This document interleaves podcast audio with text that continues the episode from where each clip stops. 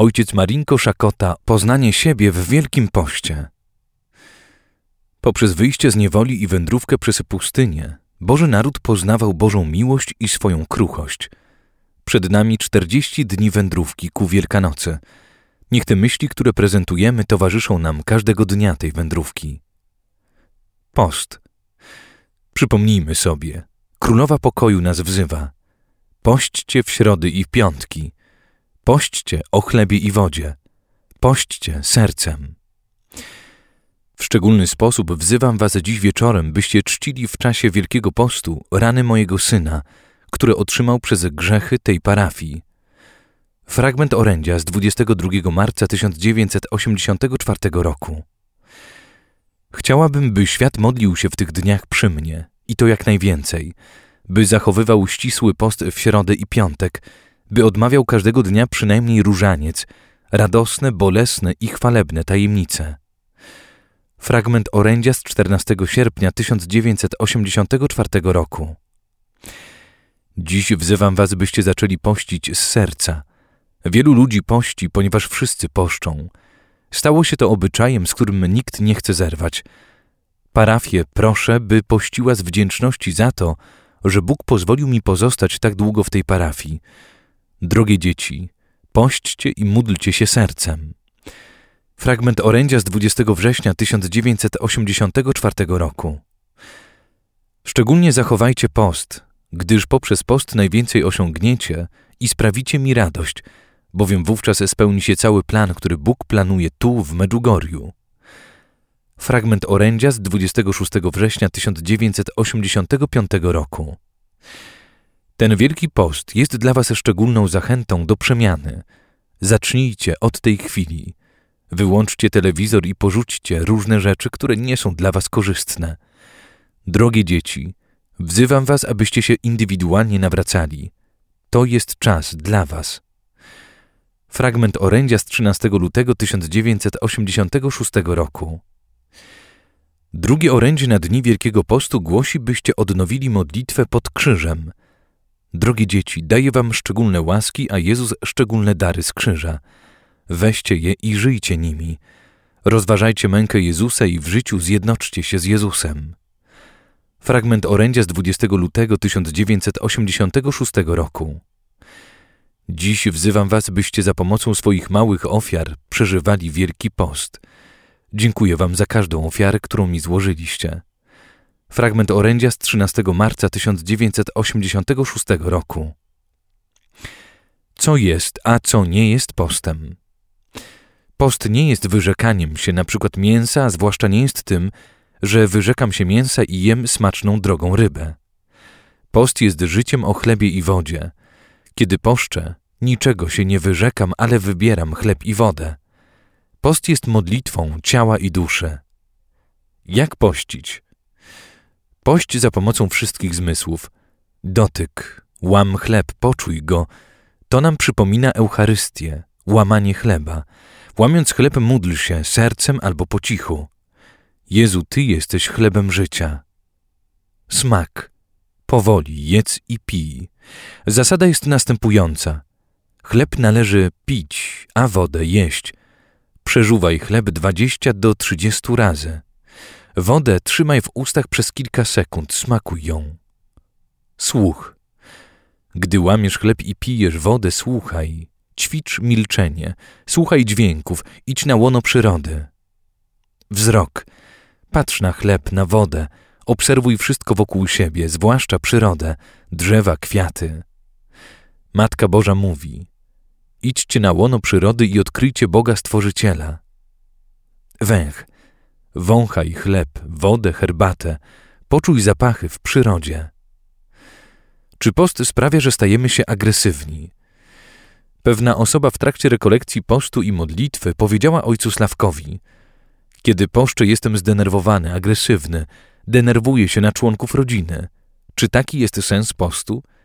Czy nie byłoby lepiej, gdybym nie pościł i był spokojny, aby w mojej rodzinie panował pokój? Ojciec Sławko mu odpowiedział: Byłoby najlepiej, gdybyś pościł i nie był zdenerwowany. Gdyby zdenerwowani byli tylko ci ludzie, którzy poszczą, wówczas na świecie byłoby mało zdenerwowanych ludzi.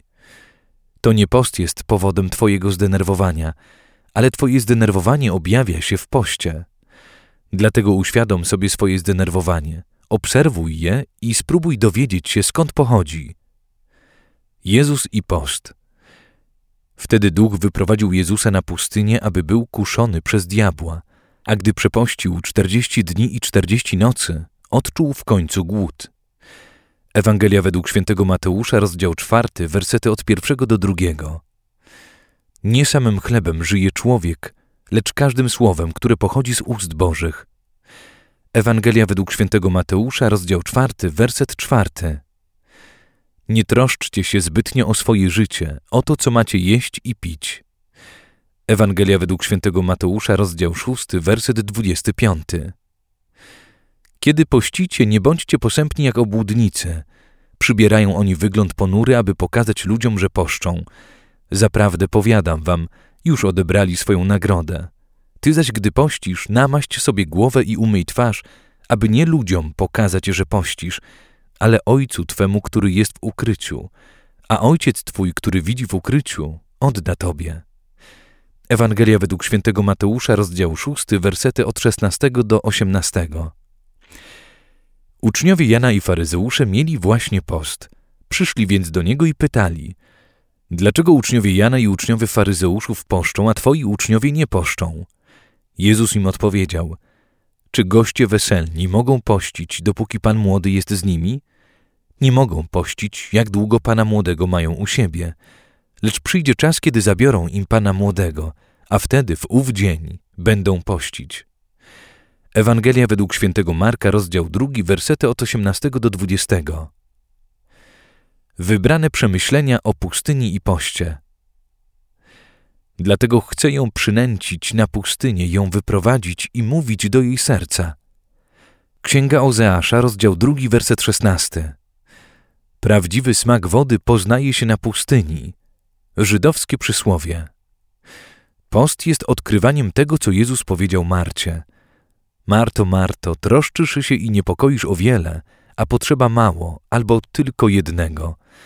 Ewangelia według świętego Łukasza, rozdział 10, wersety od 41 do 42. Post jest osiąganiem odpowiedniej miary. Post jest operacją bez skalpela.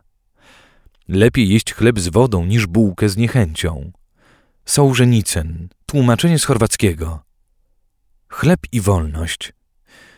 Gdy filozof Diogenes na kolację jadł chleb i gotowaną soczewicę, odwiedził go filozof Arystyp, który prowadził dostatnie życie dzięki temu, że podlizywał się królowi. Arystyp powiedział Diogenesowi: Gdybyś się nauczył być podporządkowany królowi, nie musiałbyś jeść tych resztek soczewice. Diogenes mu odpowiedział: A gdybyś ty nauczył się zadowalać soczewicą, nie musiałbyś się podlizywać królowi.